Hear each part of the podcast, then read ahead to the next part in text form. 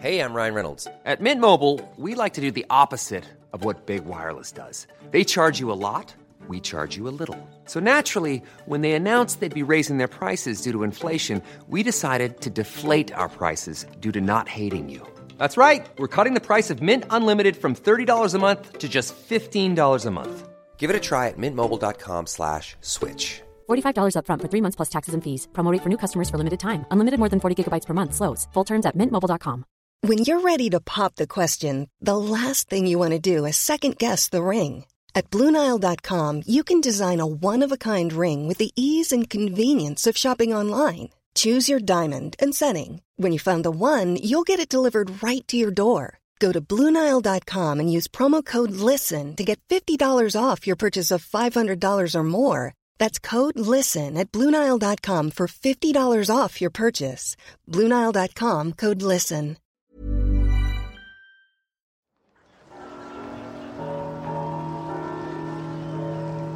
On St Bartholomew's Day, the 24th of August 1572, French Protestants, also known as Huguenots, were slaughtered in vast numbers in Paris and across France in episodes of brutal, sickening violence.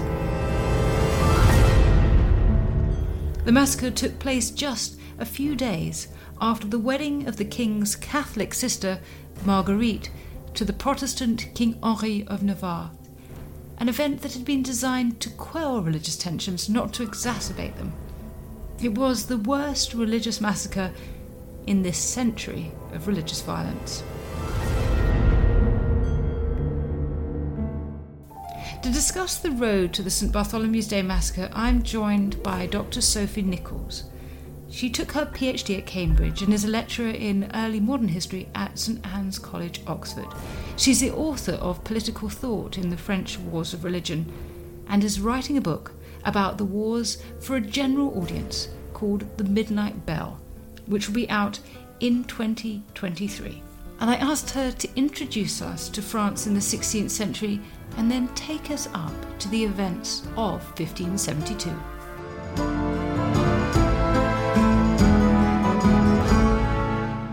Sophie, thank you so much for joining me today to talk about something that we both find utterly fascinating. So perhaps you could start by introducing us to France in the 16th century.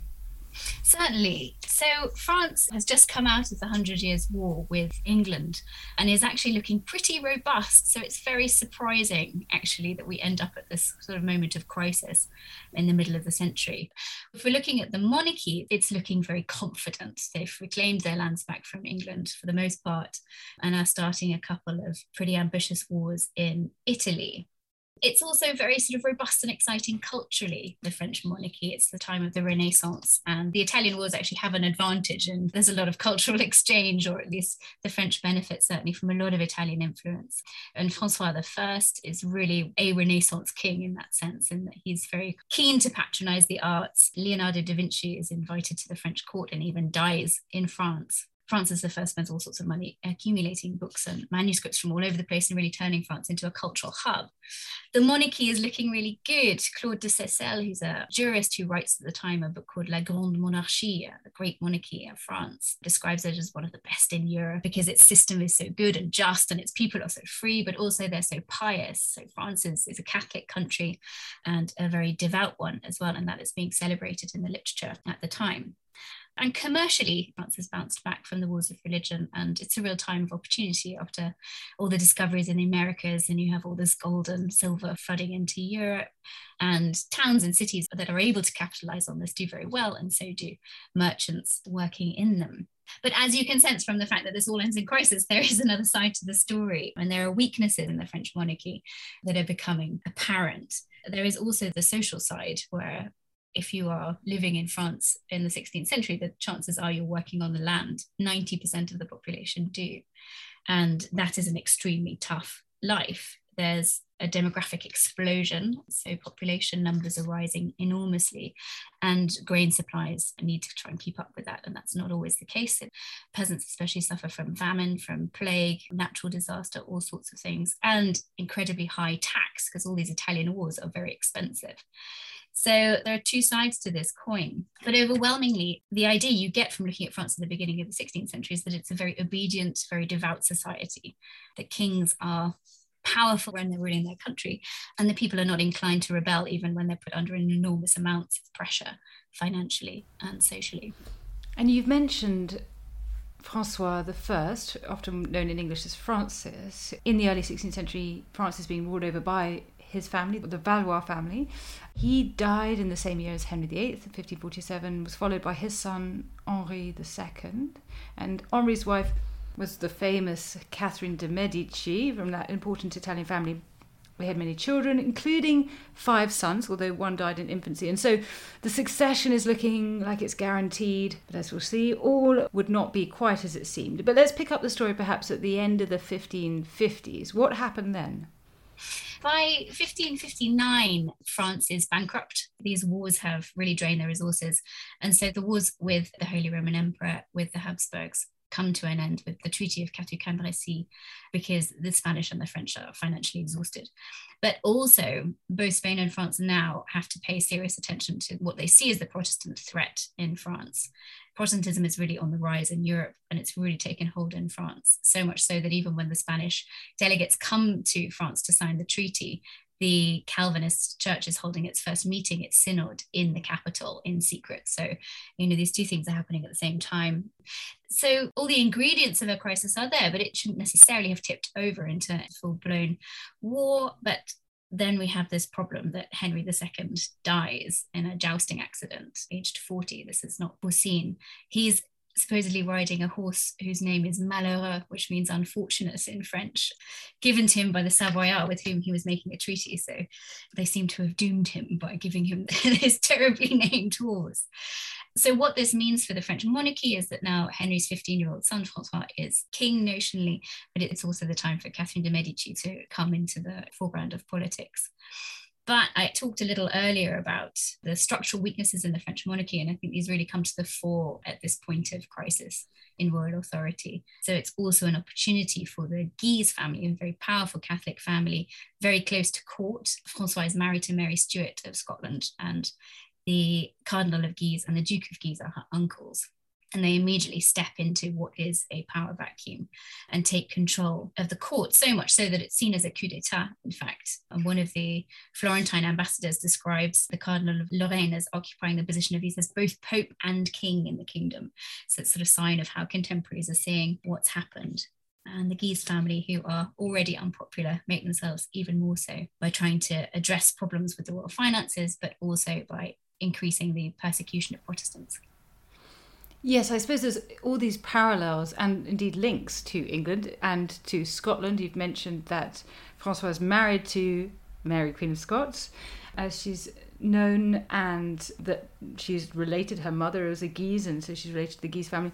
But also the parallel, I suppose, of 15th century England, where we've had a young king and the people around him jockeying for power, and more than once, indeed. And so there's this sort of context of a bit of a power struggle going on into which this religious crisis is playing.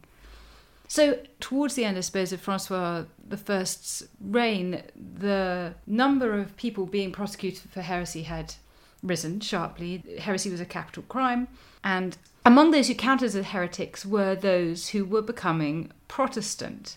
So, let's talk about why Protestantism caught on, I suppose, in France. Who was converting? Where in France were they based? And why were they going for the particular sort of strand of Protestantism that we know as Calvinism? Mm.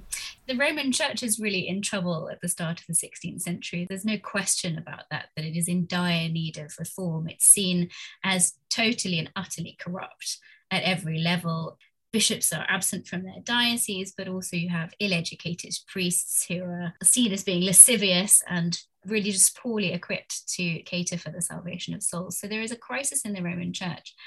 What you get in France, interestingly enough, is what's known as a pre reform movement before even Calvinism takes off, where there's a group of reformers who gather around Marguerite d'Angoulême, who's the king's sister, and who's very much taken by the notion that the French church is in desperate need of reform. So in the 1520s, we have quite a strong sense in enclaves in France that the church needs reform.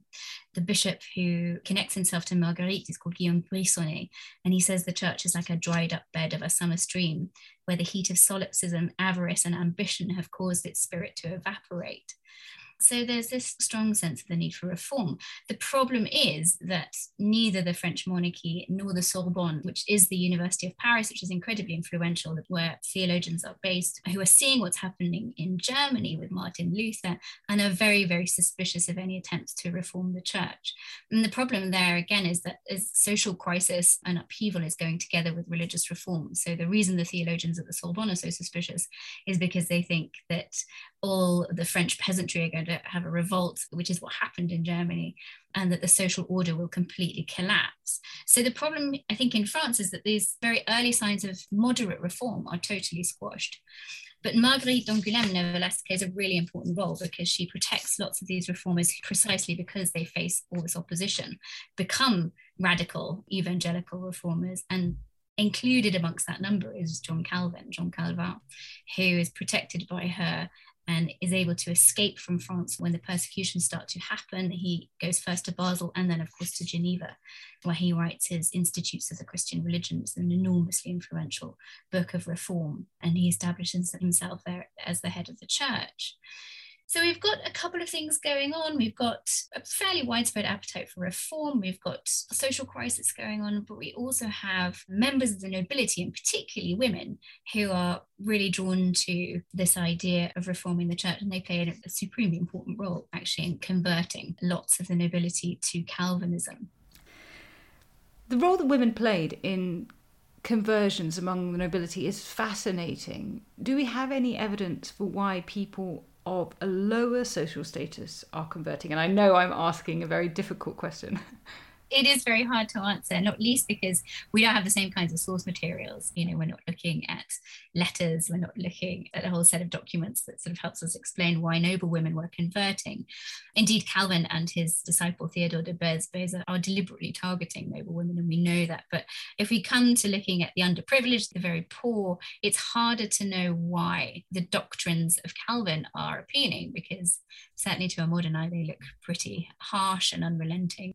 But never nevertheless, there does seem to be some genuine appeal in the doctrines of Calvinism, not least because this sort of idea of stripping back the wealth of the church is obviously quite significant in a time of deep inequality where peasants working in their villages and their communities can see, for example, local monasteries that have enormous amounts of wealth and monks who are supposed to have taken vows of poverty, living these kind of luxurious lives while they suffer. So there's a sort of a fusion here of social questions with a genuine belief in the need to reform the church. People are, after all, concerned about their life after death and what happens. There's a lot at stake here. Contemporaries in France, I'm thinking in particular of a um, Protestant historian called La Popelinière, who thinks that the underprivileged are welcoming Calvin because it enables them to cast off social restraint. So there's a kind of freedom that comes with Calvinism. And certainly that is a very common theme throughout the writings on the French wars of religion, that there's a sort of social advantage to becoming a Calvinist. And so that's why you get Protestants often being associated with rebellion and social disorder. It's not necessarily true. It's quite a complex picture and a really powerful mixture, I think, of, of zeal and social resentments. So we have that side of the picture, and then we've also got the merchant classes and local officials, if you like, in towns. And really, the reformers from Geneva are focusing on towns. They're sending out their pastors, particularly to these hubs. It obviously makes sense. And so there you get a kind of illiterate community who take to the new ideas about reading scripture in private to yourself and really having this kind of close relationship with God. So that has a different appeal in the towns, I think. The people who aren't convinced very often are the magistrates in the sovereign courts and members of the local parliament. You find that that remains a very conservative institution in the sense that the connection between king and God and the Catholic faith is seen as being so strong. And again, any challenge to that order is going to result in total collapse. I suppose one of the theories that's been put forward is that kind of participatory nature of worship to read for those who can, of course, as you said, the Bible, but also singing songs that are based on psalms. And there's a sort of catchiness of the tunes, is one way that you can identify them if they're humming them as they work at their craft.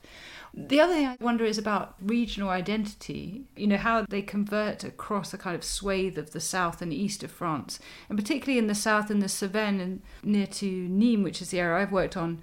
That's been the classic place of heterodoxy. It's been where the Cathars established strength a couple of centuries earlier. And there'd been a sort of sense of distinction from the metropole of Paris. And I wonder to what extent it's also I mean, I wouldn't say it's pure bloody mindedness, but there's certainly a sense of kind of regional distinction there as well.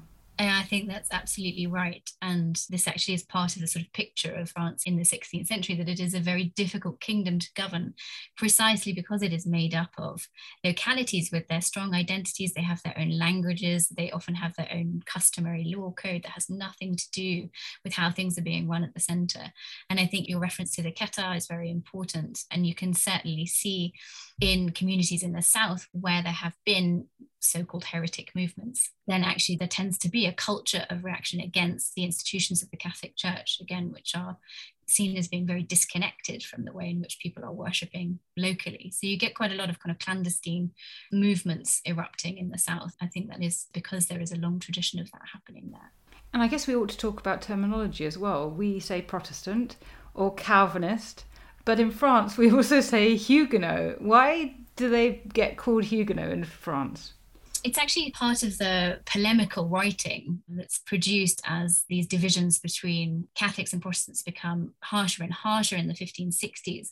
This term Huguenot starts to be used.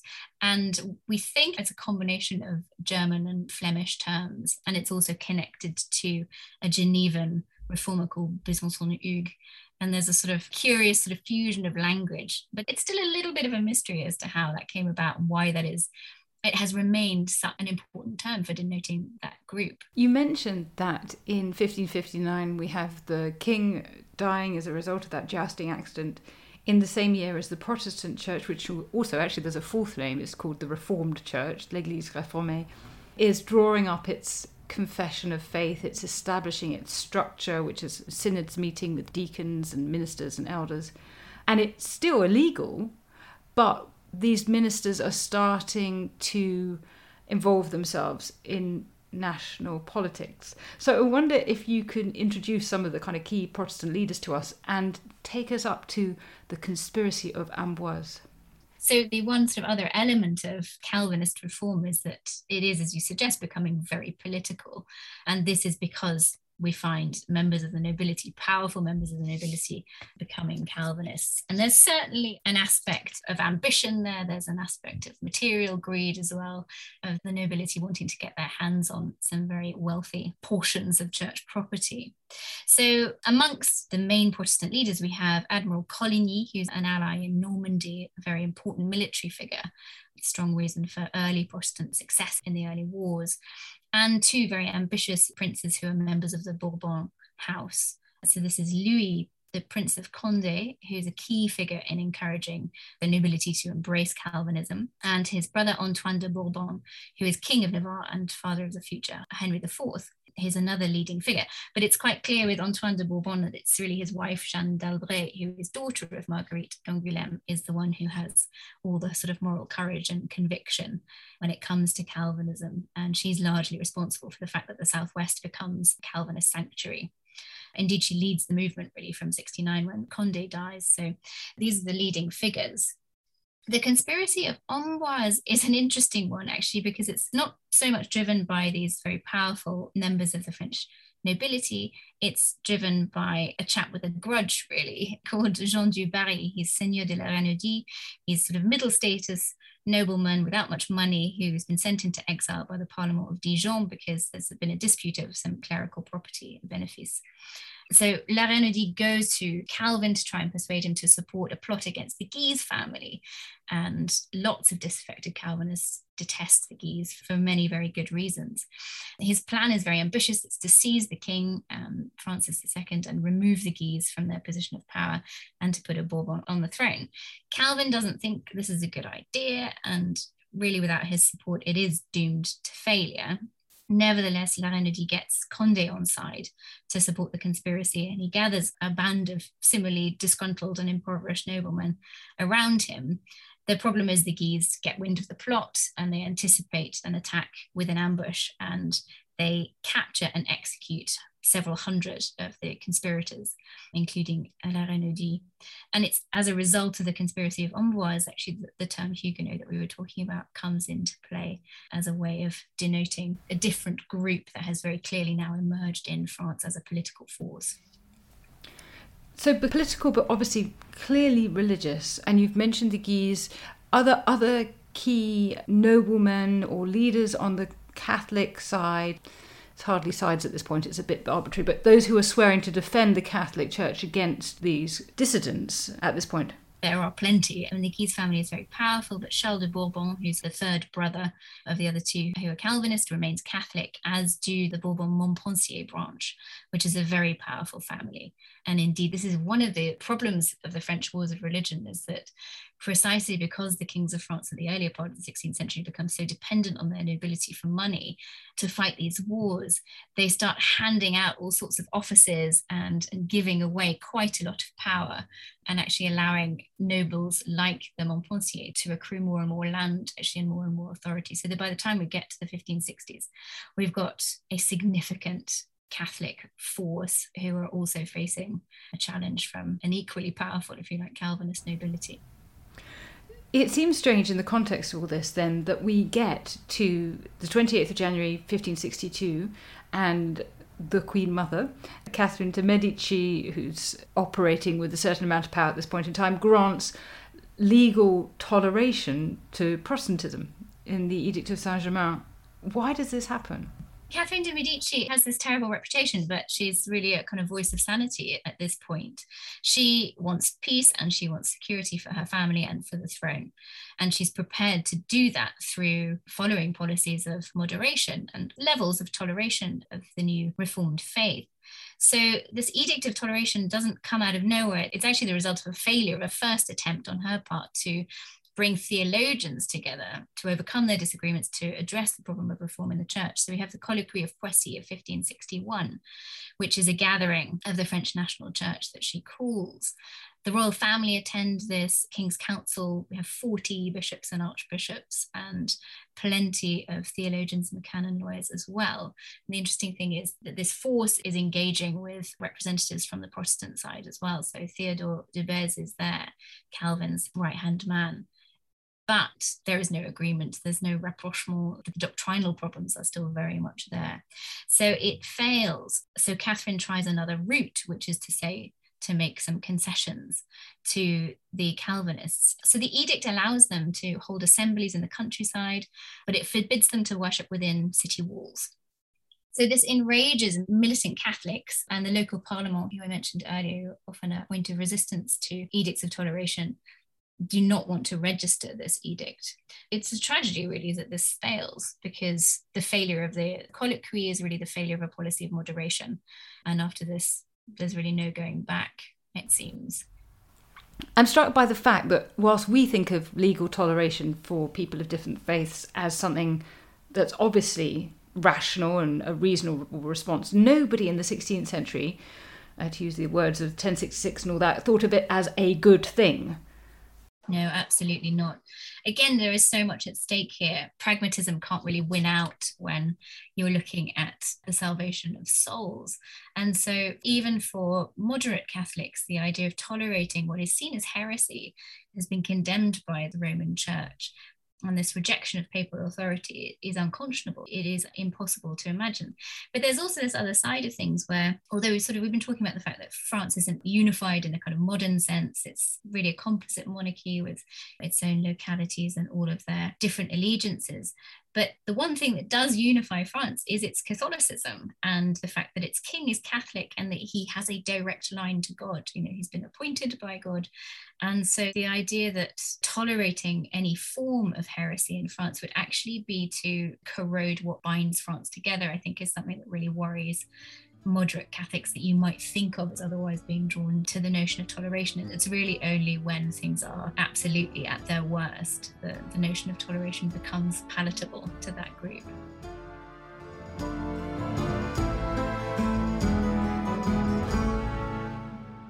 Hello, if you're enjoying this podcast, then I know you're going to be fascinated by the new episodes of the History Hit Warfare podcast, from Napoleonic battles and Cold War confrontations to the Normandy landings and 9 11.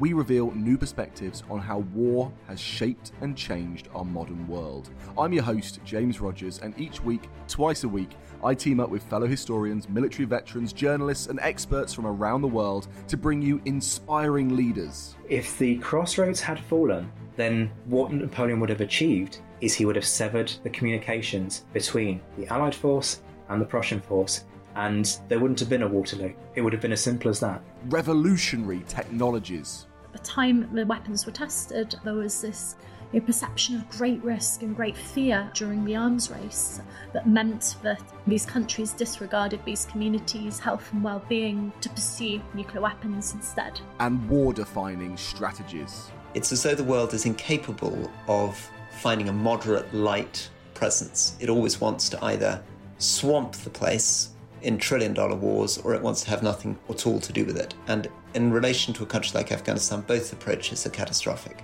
Join us on the History Hit Warfare podcast, where we're on the front line of military history.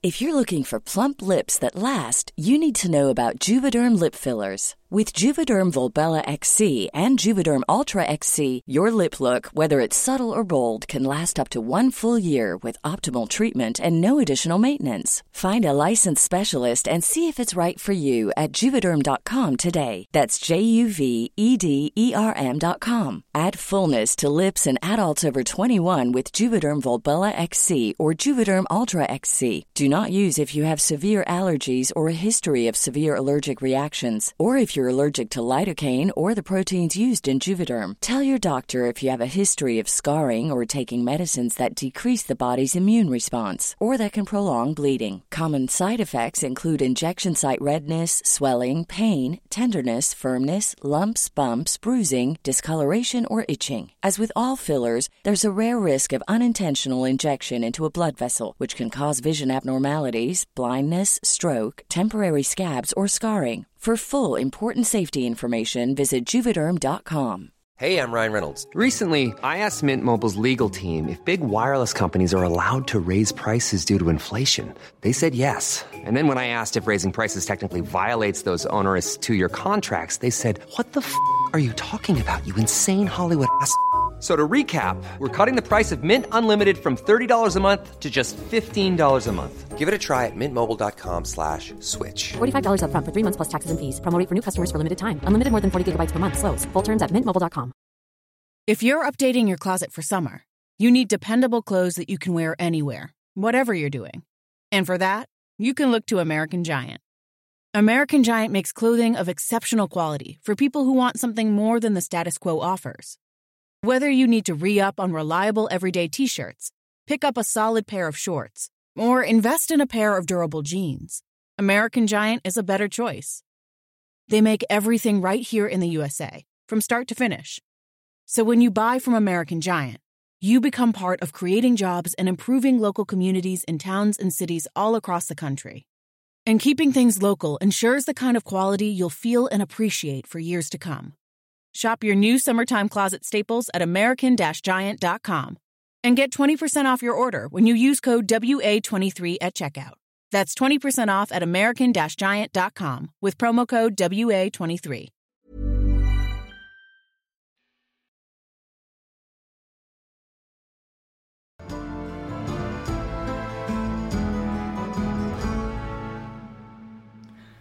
The journey to the St Bartholomew's Day massacre, which is a decade later, begins, I suppose, really a couple of months after the granting of that legal toleration with a much smaller scale massacre at a little town called Vassy in March 1562. What happened there and what were the consequences? So this is when Francis, the Duke of Guise, is passing through the village of Vassy with his men, just at the point where several hundred Huguenots are worshipping in a barn, as the Edict of Saint Germain permitted them to do. But what happens is that Duke's men try to break up the meeting and they're repulsed at which point they start firing on the Huguenots. And there are lots of different versions of this story. And the Duc de Guise doesn't want to take responsibility for it, and he accuses the Huguenots of starting the fight and all of that. But there's no two ways about it that this looks like an appalling attack on innocent worshippers. Etienne Pasquier, who's a lawyer in Paris at the time, writes to his friend that he thinks this is the beginning of a tragedy. And he was absolutely right. This compound of religious and social tensions is now explosive. The immediate consequences are that Conde and Coligny take full control of the Huguenot army in response to what they think is actually an orchestrated attack on the movement. So the appearance of it is as bad as the reality as well, and the way in which it's interpreted by Protestants who already feel under threat means that we tip into the chaos that becomes the First War. So, war breaks out between the two sides, but is relatively swiftly concluded with a peace in 1563 in the form of the Edict of Amboise, which restricted Protestant rights of worship to specific localities. It holds for four years. We ought to have mentioned, I suppose, that in 1560, Francois II had died after only 18 months on the throne, and his younger brother, Charles, had become Charles IX. And in the years after 1563, as this teenage king came to his age of majority, he travelled through the kingdom to rekindle loyalty to the crown. But it didn't help that these years were occasions of natural disaster. How far do you think that this context of natural disasters and a boy ruler played into the wars breaking out again? I mean, we have this problem of minority rule. I mean, Charles has reached his majority, but he's about 13 when he and his mother go on this passage through France to try and bring peace and reassurance to the people of France. And they're certainly they're not blind to the horrors that are perpetrated against Protestants and Catholics have their complaints too. So there is a lot of unrest in the country. Charles is a child and ill equipped to handle the challenges that are being thrown at him, not least problems of religious division. Catherine de' Medici is a very competent ruler, but there's no two ways about it. The French monarchy is built around the idea of having a very powerful male in charge. It's what we call personal monarchy. And the system really doesn't work without that figure. So I think, yes, you're absolutely right that natural disaster and all the appalling things that plague agricultural labourers in this era are feeding into a much, much bigger social crisis. But it's also a problem of not having that central figure of authority to bring some sense of order, even if that's only an illusion. Catherine de' Medici is quite confident that she has brought about peace. So even in 65, she's writing, having gone to a ball in Cognac where Huguenots and Catholics are dancing together and she thinks that she can bring about peace through her son. The problems here are that by now the wars of religion are international because both sides have sought support from powers abroad. So we have the Huguenots naturally reaching out to England, where Elizabeth is monarch, and to the Holy Roman Emperor as well, the Protestant princes in Germany and the Catholics on the other side are reaching out to Spain. So there's an international dimension now to the wars, but there's also this no end to suspicion on both sides that the other side is plotting against them. The sense of suspicion is enhanced by the fact that the Duke of Alba, head of the Spanish army, is marching along the eastern borders of France to suppress a revolt in the Netherlands that erupted in 67. So the crown at this stage is quite suspicious of Spain, and it does look for like a moment as though as though the French aristocracy will actually all band together in a sort of moment of anti-Spanish sentiment and fear of an invasion. But what happens is that the rivalry between the houses of Bourbon and Montmorency make this absolutely impossible, both vying for military command. Relations break down. Conde and Coligny leave court and convince themselves that there's a conspiracy between the Spanish forces and Catherine de' Medici. So there's another attempt to take the court into custody by force, which is repelled, but violence breaks out again. It's probably worth mentioning seeing as we're recording this on the 30th of September, that in 1567, in the town I've worked on, Nîmes, there was a massacre, unusually, of Catholics by Protestants, which becomes known as the Michelade because it's on the St. Michael's Day. And in the end, 100 Catholics are killed. Although normally in this period, and as we'll see when we get to the St Bartholomew's Day massacre, we're generally speaking about the massacre of Protestants. What I think is really interesting about all of this is that we're not just seeing pitched battles between armies, we're seeing clashes between neighbours. You know, I often think of the clash in Paris between the Parisian Huguenots who are worshipping in the Faubourg Saint Jacques and then Catholics at the neighbouring church of Saint Médard. And in 1562, they clash violently, probably over noise that each is making. And there's been lots and lots of work, of course, on this. Famously, Natalie Zemon Davis writing her wonderful article on the rites of violence. Can we talk a bit about violence between neighbours. What's going on?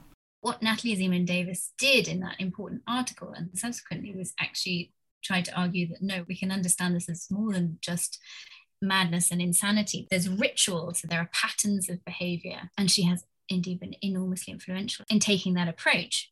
I mean, we are looking at appalling levels of violence here. There is rape, there's pillage, there's ransacking, but men are castrated, and pregnant women are disemboweled.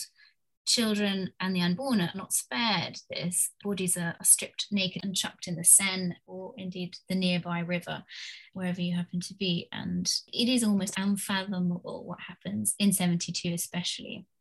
But there's a lot to be said, I think, your reference to what's happening in the early 1560s between neighbours to what happens when places of worship are attacked. And I think the iconoclasm of the Protestants is deeply traumatic for Catholics to have places of worship desecrated as they see it. And so both sides are kind of vying for this to be the people who do the cleansing and the purifying in an attempt to restore what they think as the right way to worship. So there are lots of ways of trying to explain all of this, but it is nevertheless, I think, still quite baffling the extent to which neighbours are prepared to turn on each other, families even. On St. Bartholomew's Day, you have accounts of a pair of nephews turning on their uncle and aunt who are Protestant and dragging them out of the house and leading them to a mob who club them to death. You can't really get your head around it. But on the other hand, we actually have examples as well of neighbours protecting one another. So in Paris, the reason that some Protestants survive is precisely because people take enormous risks to protect them. So there's a member of the King's Council, in fact, who takes in about 40 Huguenots over the nights when it happens and sees them safely out of Paris at enormous personal risk. Well, I want to come back to some more ideas about what's going on, but let's take us up, first of all, in kind of narrative terms, to the St. Bartholomew's Day Massacre then. So Marguerite de Valois, his sister of Charles IX, is set to marry Henry, now King of Navarre, in August of 1572. And this is a match that's been orchestrated by Catherine de' Medici and Jeanne d'Albret over quite some time, months, in fact, if not years of negotiations. And Jeanne d'Albret is really very reluctant, not least because her son is a Protestant and Marguerite is a Catholic, but also because she sees Paris as the sort of hub of vice and doesn't want to let her darling son go and be corrupted. But eventually, Catherine de' Medici succeeds. The wedding is planned, and Huguenots and Catholics are invited to the capital to celebrate together. The problem is that it doesn't satisfy anyone, really, this alliance. Pope Gregory XIII refuses to sanctify the marriage between a Catholic and a heretic as he sees it. And therefore, the Catholic preachers in Paris take up this drumbeat and start to rage against what they see as an impious union. There's even a nun is said to have toured the city announcing that she'd been sent by God to encourage the extermination of all Protestants for fear that Paris is going to be destroyed by the wrath of God. So, actually, even ordinary Catholic inhabitants of the city are living in fear of what they think is going to be an imminent retribution for this ungodly wedding. So the city is in a really febrile state, even as the wedding goes ahead, which is very lavish and sumptuous. Huguenots and Catholics are jousting and dancing together, but everything is sort of balancing on a knife edge. The trouble actually doesn't start until a couple of days later, when on the 22nd of August, Gaspard de Coligny, the head of the Huguenot armies, is returning to his dwellings after a meeting with the king, and he's shot by a hired assassin. And Coligny, it's not too much to say, is the absolute hero of the Protestant cause. He's this very sort of glamorous and ambitious, charismatic figure. He was absolutely hated, therefore, by his Catholic opponents. And it looks as though his presence at the wedding was just too tempting an opportunity to miss to take out this important figure. Luckily for Coligny, he's leaning over his horse, fixing his shoe when the shot's fired, and it hits his elbow and his hand. and he's rushed to his lodgings where the bullets are extracted with immense pain, but nevertheless he survives. Coligny's mistake, however, is to stay in Paris after that happens because these simmering tensions are beginning to boil over at the moment of the assassination. The city is in uproar. But Coligny appears to trust Charles, the king, to protect him. Catherine and Charles and the Duke of Anjou and the Duke de Guise respond to this crisis by holding a secret meeting. And they agree to make a preemptive strike against the Protestants in the city. We have Coligny's brother in law at this point outside of France at the head of what must be a thousand soldiers. And Catherine de' Medici thinks there is going to be a massacre of Catholics in Paris. So, in the middle of the night, the city gates are locked, the boats on the Seine are chained up, weapons are distributed to the militia and to any citizen who can bear arms, and the artillery is made ready. In the early hours of the morning, the Duke de Guise takes his Swiss guard to Coligny's lodgings. They break in and they head for the Admiral's room to finish the job. And Coligny is stabbed to death by his attackers. His body is then thrown out of the window where the Duke of Guise is waiting so that Guise can see that the deed has definitely been done. And once he's established that it is indeed Coligny, they cut the Admiral's head off the body, and a mob, actually made up largely of children, drags the body away, castrating it, and then attaching it to horses, taking it through the streets of Paris, and eventually stringing it up at Montfaucon, which is where traitors to the crown are executed. The mayhem that happens at the Coligny resident is heard in the neighborhood, and there's an alarm sounded somewhere between three and four in the morning. The problem is that people standing near the Coligny house hear well, they say they hear Guise shouting, The king has commanded it is the will of the king. And once these warning bells are rung, this is taken as an order to undertake a massacre of Protestants in the city and to cleanse it once and for all of heresy. So I suppose there's this sense that there's a desperate desire to believe that finally the king has acted. This longed for eradication of all Huguenots has been sanctioned by the king. It's not just about one man, it's like we can attack them all.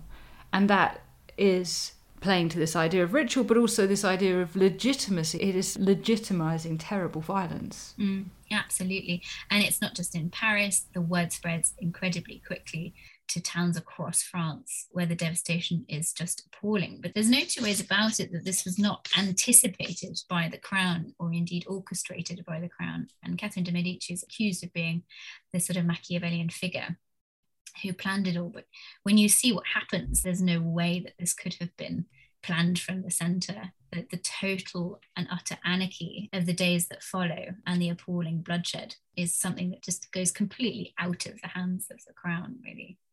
And it's terrifying to Protestants and Catholics it's celebrated in Rome. Gregory XIII has some medals made to commemorate the event where Charles IX is seen as this Hercules who, who's defeated this hydra of heresy. And I mean, it's quite funny, really, because Charles is a very fragile, weak figure that he's portrayed as this incredibly muscular classical hero. But that's often celebrated as a sort of example of you know Catholics rejoicing at the atrocities. But there's a lot of horror on the Catholic side as well. An Italian doctor who's in Paris at the time, Filippo Cavriana, who writes back home that he's never seen such an appalling spectacle and he can't believe that these Huguenots would prefer to martyr themselves for their faith and live as Catholics.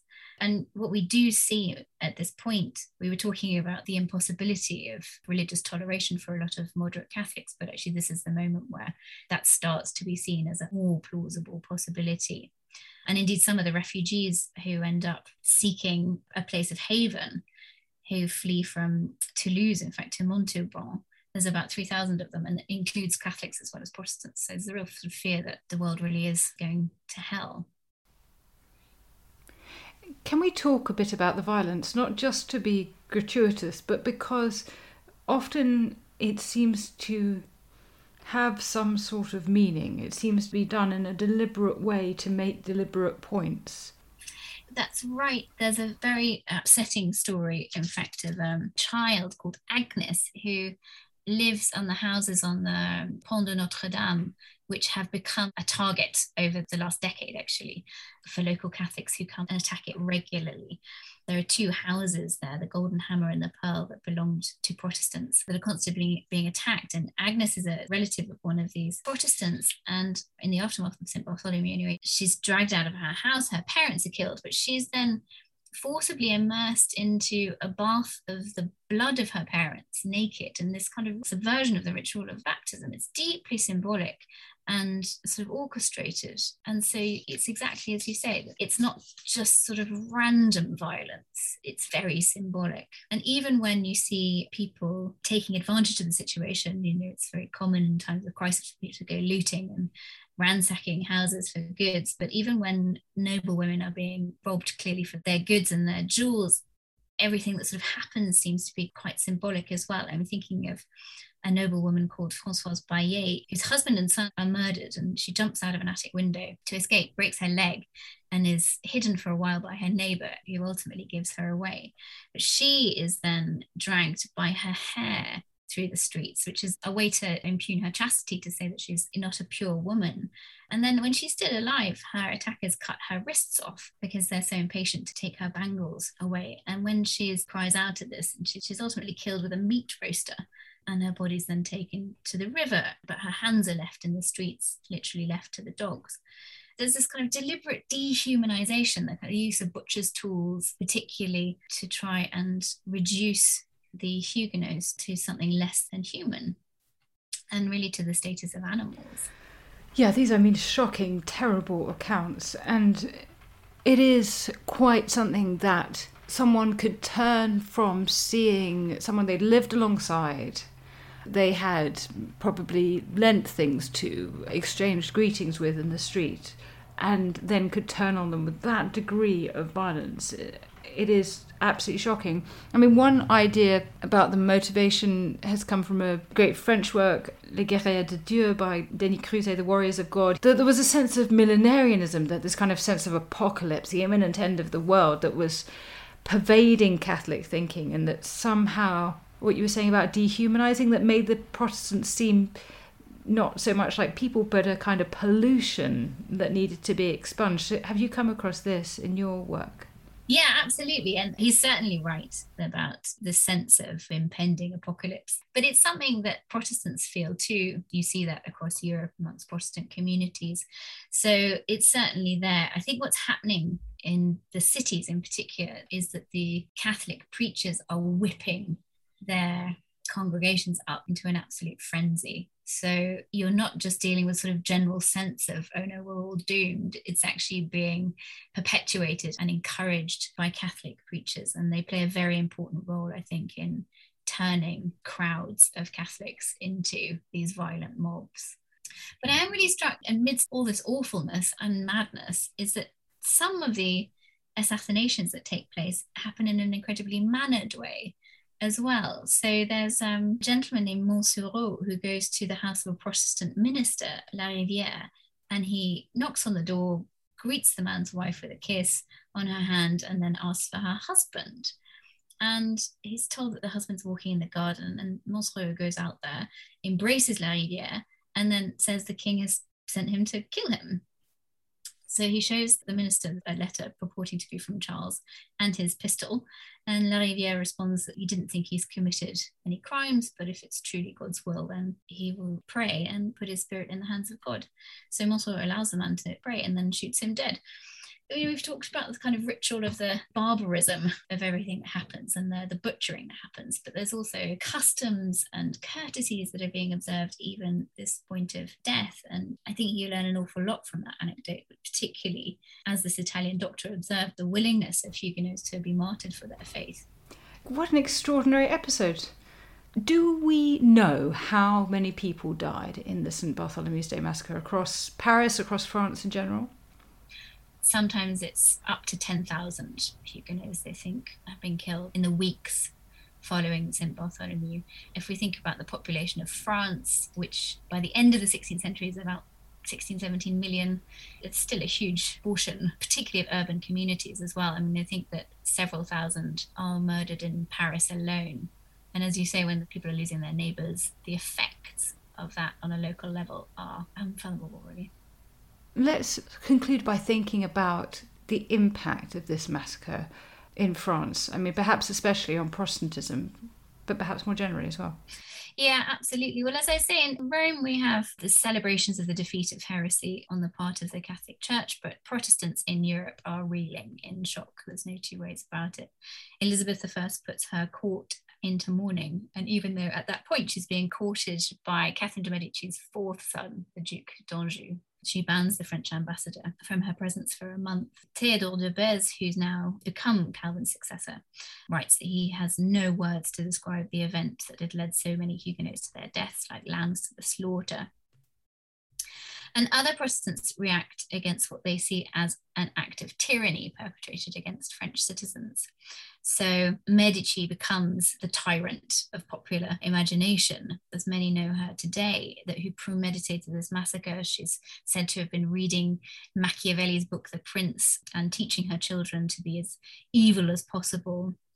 She's also accused of devil worship and using magic and poison to entrap her victims what really interests me in the aftermath of 72 is the political thought side of things, where Huguenots start to write tracts about responding to the question of how you can oppose a king who has been appointed by God, whether or not it is permissible to respond to this act of tyranny. And so we get writings about the idea that you can legitimately depose a ruler if they have become tyrannical, but also you can legitimately assassinate them based on the notion of popular sovereignty, the idea that the people as a whole are the originators of political power. And if the power that they have entrusted into the, the, hands of kings is seen to have been misused, and indeed, if the king becomes a tyrant, then power is said to revert back to the people, which is an extremely exciting idea, really, for the age, which, as I said, is one of really of obedience. It's one of total and utter respect for monarchy and the power of kings. But now, you know, this point of sort of tragedy and crisis has brought political thinkers to really start considering what other options might lie there for the best way to govern a body politic. And that's not always going to be monarchy. So it's very exciting from that point of view. The revulsion of lots of Catholics actually at the massacres helps the Protestant cause to an extent. And we do get lots of refugees holding up in these three or four major cities. The French monarchy goes back to its original policy, really, of sort of moderation and attempt at tolerance, which again sort of demonstrates that Catherine de' Medici did not anticipate the disaster that happened. She's ready to grant some concessions to the Huguenots at La Rochelle, and indeed, in that treaty, freedom of worship is granted to the four Protestant enclaves. This is happening in the north of France. It doesn't convince Protestants in the south. And it's very much not the end of the French Wars of Religion, which will rage on for at least several decades, depending on your definition of when they end. And perhaps, Sophie, we could talk about that some other time because there's much more to say about the French Wars of Religion. But this has been an amazing introduction to the culture of France in the 16th century and taking us up to this pivotal moment, this moment of crisis, this extraordinary massacre of perhaps 10,000 Protestants across France and how it happened. So, thank you for introducing us to that. Pleasure. Thank you very much for having me.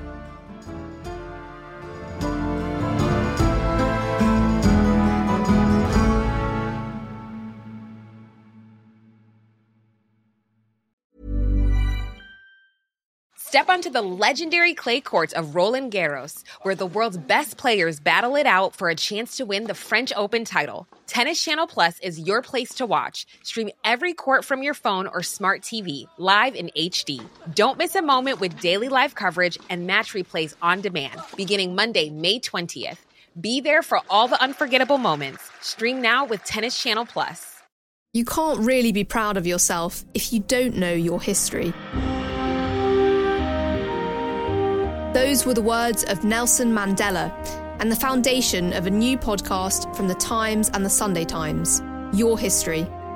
Join me, Anna Temkin, Deputy Obituaries Editor of The Times, each week as we explore the astonishing lives that have shaped our own lives. Your History, available wherever you find your podcasts. History is full of extraordinary people, the Tudors being just a handful. In my latest film on History Hit, we meet Bess of Hardwick and go inside the incredible house that she built, a house that defines the elegance and grandeur of the Elizabethan age, a house fit for a woman who climbed to the top of the Tudor social ladder. To find out more about the life of Bess and many more fascinating figures from the past, sign up via the link in the description with the code TUDORS for an exclusive discount.